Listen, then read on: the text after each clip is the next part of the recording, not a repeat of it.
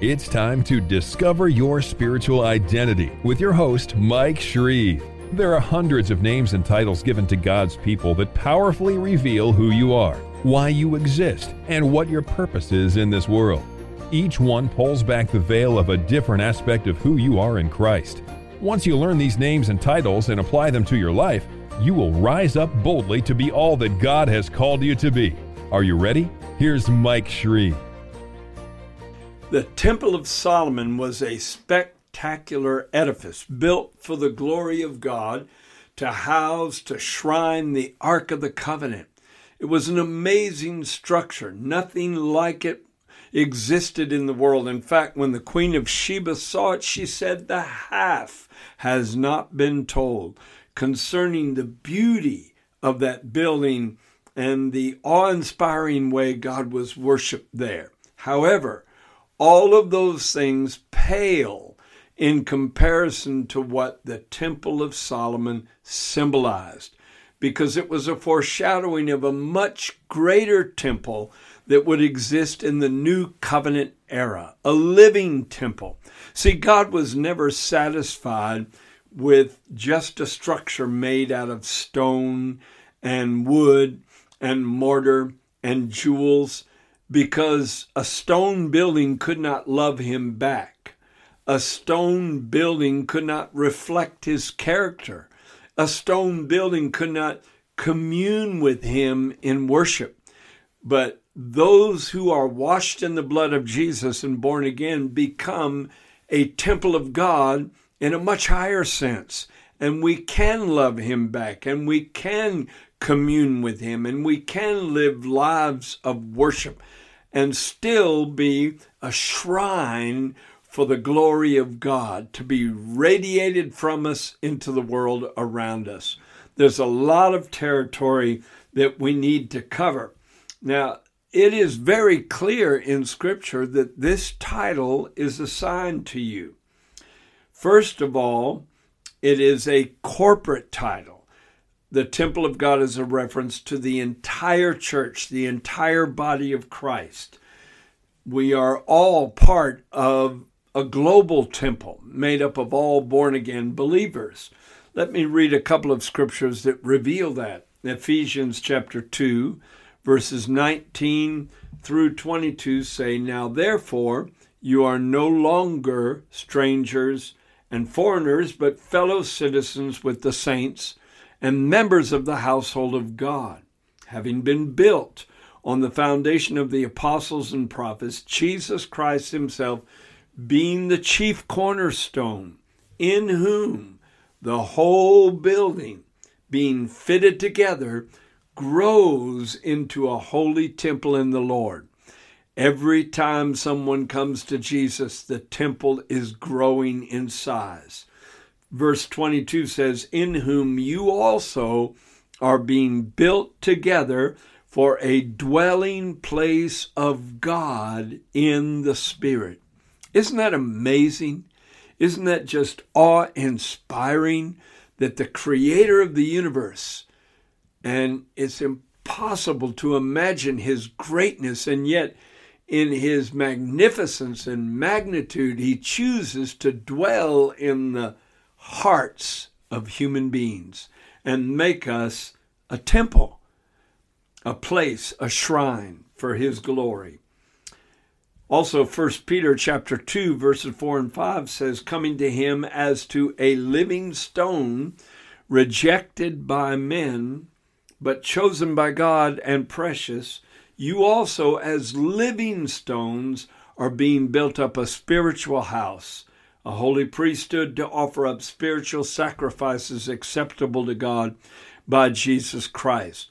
So now Peter represents the new covenant people of God as individual living stones that comprise a global corporate living temple. However, it is also true that on an individual basis, you are the temple of God as well. You're part of a global temple, but you are an individual temple. 1 Corinthians 3, verse 16, reveals that truth. Paul said, Do you not know that you are the temple of God, and the Spirit of God dwells in you? Also in 2 Corinthians chapter 6, verses 14 through 16, he said, Do not be unequally yoked together with unbelievers. For what fellowship has righteousness with lawlessness? What communion has light with darkness? What accord has Christ with Belial? Or what part has a believer with an unbeliever? And here's the key verse. And what agreement has the temple of God with idols? For you are the temple of the living God. Let me say it again.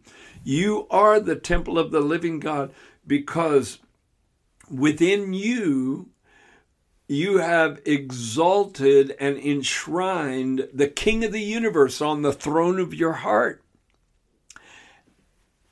And contrary to that, the people of the world have enshrined idolatrous things that they center their lives on. They revolve around those things that they idolize, those people that they idolize, whether it's money or material possessions or people that uh, they model their lives after that are ungodly those who are not serving God or not walking with God are idolatrous shrines compared to the people of God who are temples of God.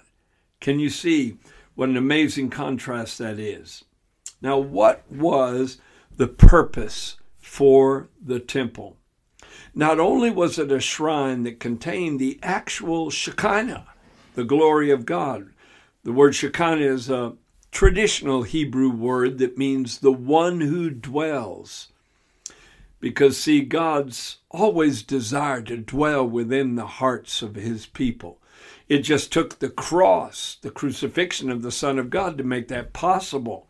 Because only then could our sins be washed away and could we provide God a holy heart made holy by his own power in order for him to dwell in us.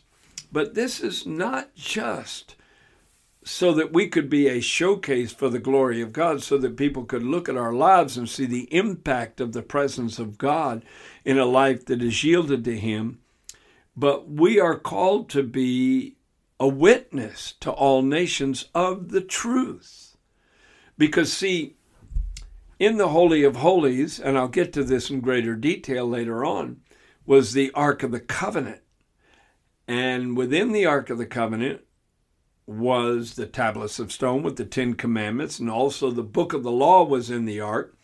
It's up to question whether or not it was inside the ark or in a slot on the outside of the ark, but the book of the law was also in the ark of the covenant. And so the temple of God housed the word of God.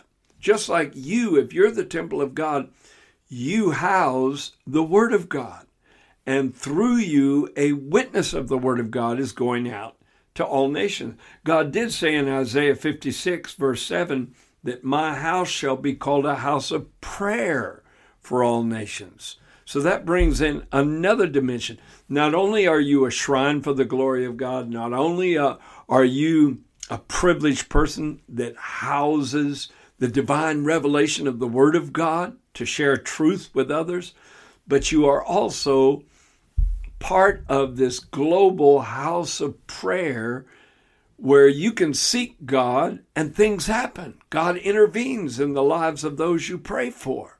He said, My house shall be called a house of prayer for all nations. And so you, as the temple of God, are a connecting link. See, Solomon's temple in the Old Testament was the connecting link between eternity and time, between heaven and earth, between a holy God and an unholy world. So the New Testament temple of God, made up of living stones, is also a connecting link between eternity and time, heaven and earth, a holy God and an unholy world. You are an amazing way that God funnels heavenly things into this earthly realm. Think of that. So the Temple of Solomon was a place that the Jewish people and people out of all nations went to primarily three times a year on Passover, Pentecost, and Tabernacles in order to be reconciled to God. So whoever fills the role of being a temple of God is also a means by which others can find reconciliation with God, which means to be restored to a right relationship. Just like a Jewish person would go to the temple with a sacrifice, offering it on an altar in order for sins to be atoned for, to be reckoned right in the sight of God. So, people come to you. Almost every day you encounter people that don't know the Lord. And if they really understood who you are, the profoundness of what you are, they would know that they can appeal to you and you can pray for them and they can be reconciled to God. That's what the temple was for back then. That's what God's temple is now. And of course, that leads to the next statement that the temple was a place of hope. Because this is a really hopeless world if there's no witness of God in this world. But when you find the temple in the Old Testament, your life lit up with hope. I can connect with God. I've come to the temple. I can somehow be relieved of the pain of my past and have a new beginning and a brighter future. Well, that's the kind of reaction people should have when they connect with your life. You could fill them with that kind of hope in a more profound sense. Let's go way back in time and let's talk a little bit about the original temple in its design and its purpose. And that speaks volumes concerning our calling to be the temple of God because God is verily a God who hides himself. Isaiah 45 says that. And he hides himself in details like this because they become revelations for those who have ears to hear and eyes to see of what he's doing on a much higher level. For instance, the temple had three chambers, three parts. One temple, three parts the outer court, the holy place, and the Holy of Holies. You're the temple of God if you've been born again. There's three parts to you. The outer court relates to your flesh, your body, your physical body. The holy place relates to your soul, the realm of the mind, the will, and the emotions. But the Holy of Holies, where the Ark of the Covenant was, relates to your regenerated, born again spirit, where God dwells, where the glory of God resides. When the Temple of Solomon was built, they brought the stones from afar off so that no human tool was heard as that building was shaped and formed and one block was laid upon another. That was a very important thing. First Kings chapter 6 verse 7 says, "And the temple when it was being built was built with stone finished at the quarry, so that no hammer or chisel or any iron tool was heard in the temple while it was being built." And that was symbolic why was that necessary? It was all spiritually applicable to a sacred truth that the church of the living God, the new covenant temple that is global in scope, is not built by man's devices or man's tools. The Lord added to the church daily such as should be saved. Except the Lord build the house, they labor in vain that build it. And so the new covenant temple of God is something God is involved in constructing on a day to day basis. That was Psalm 127, verse 1, too. Uh, uh, so you might want to commit that to memory. Unless the Lord builds the house, they labor in vain who build it.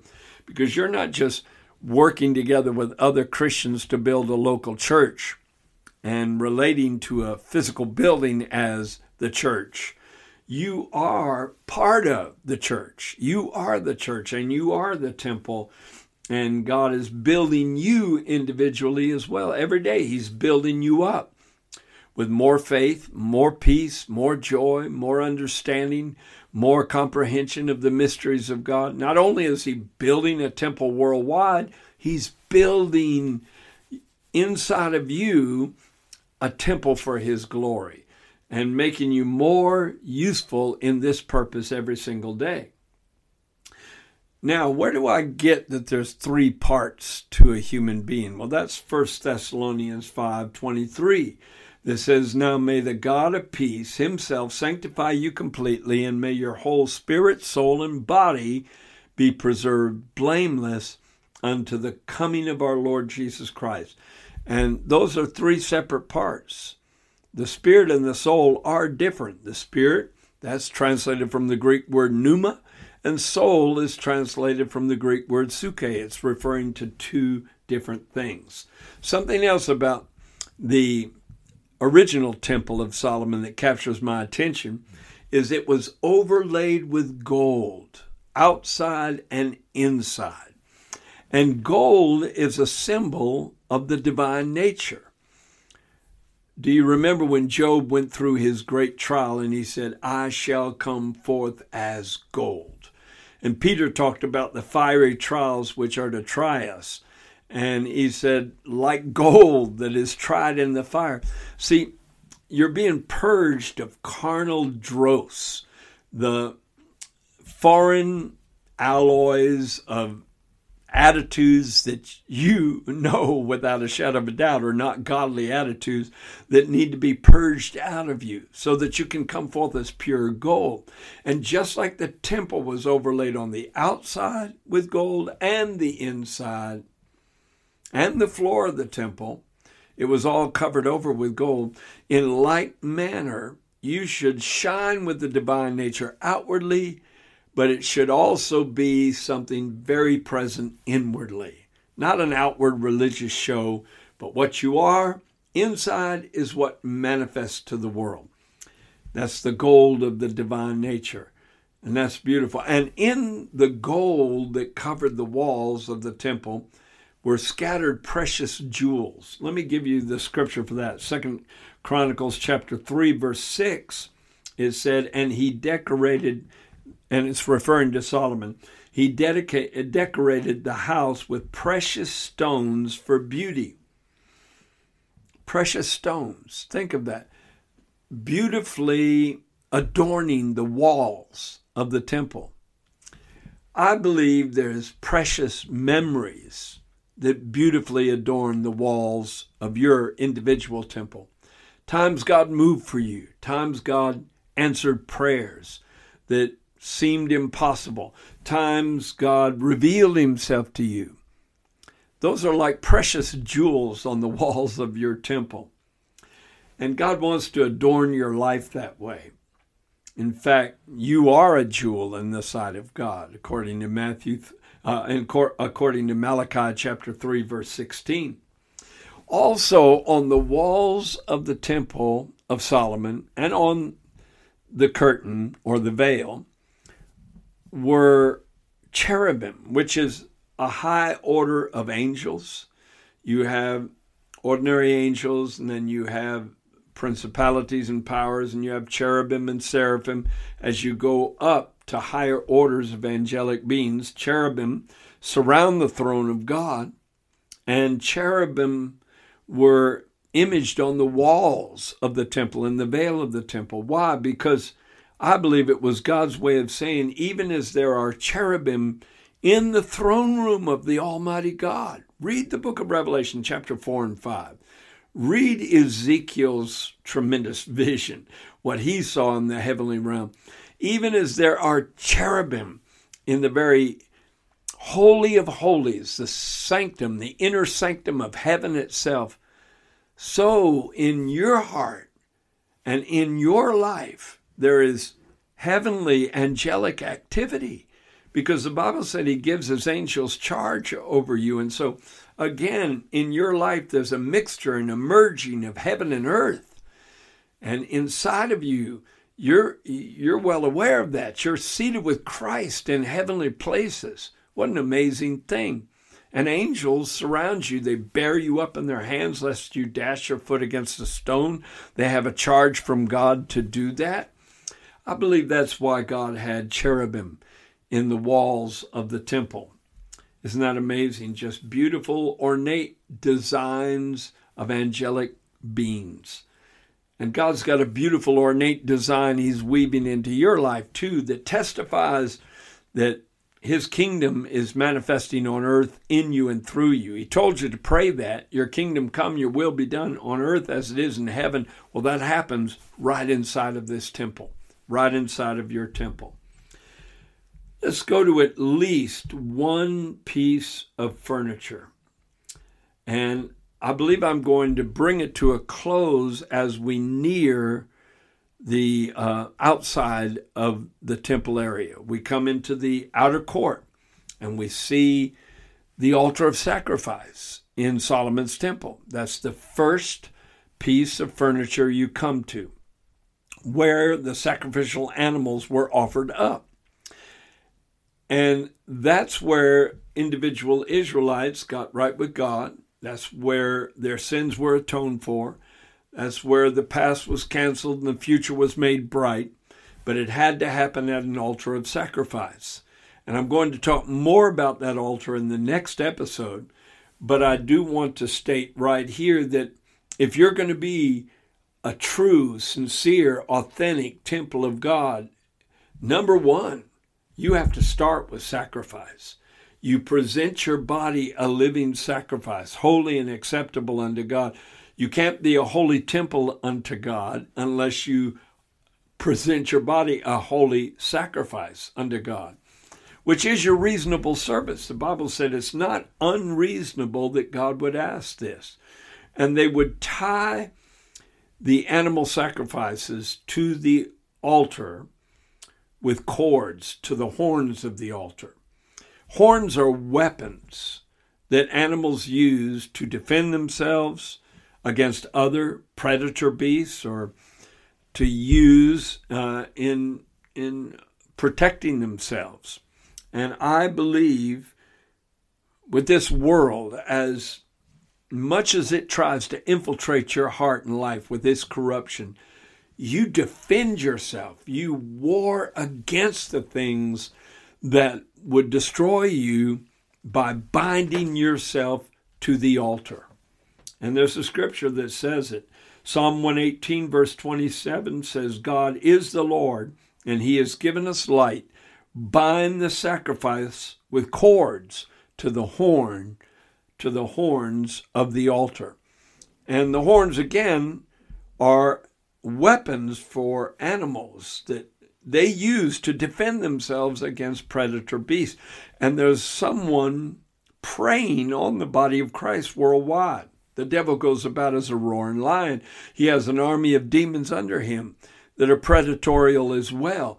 But we war against them, we fight against them a number of ways, but one way is by binding ourselves to the horns of the altar.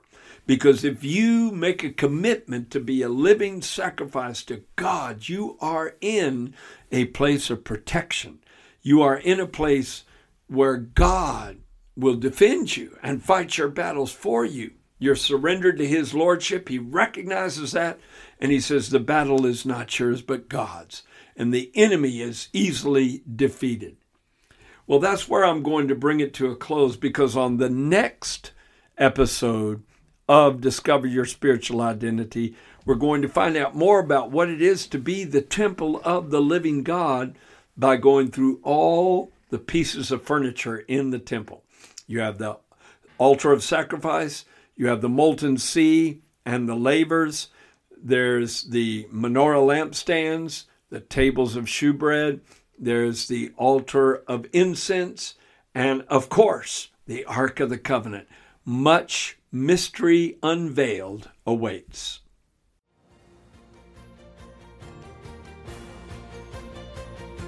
Thank you for listening to Discover Your Spiritual Identity with Mike Shreve, a podcast designed to cause a spiritual awakening in your life.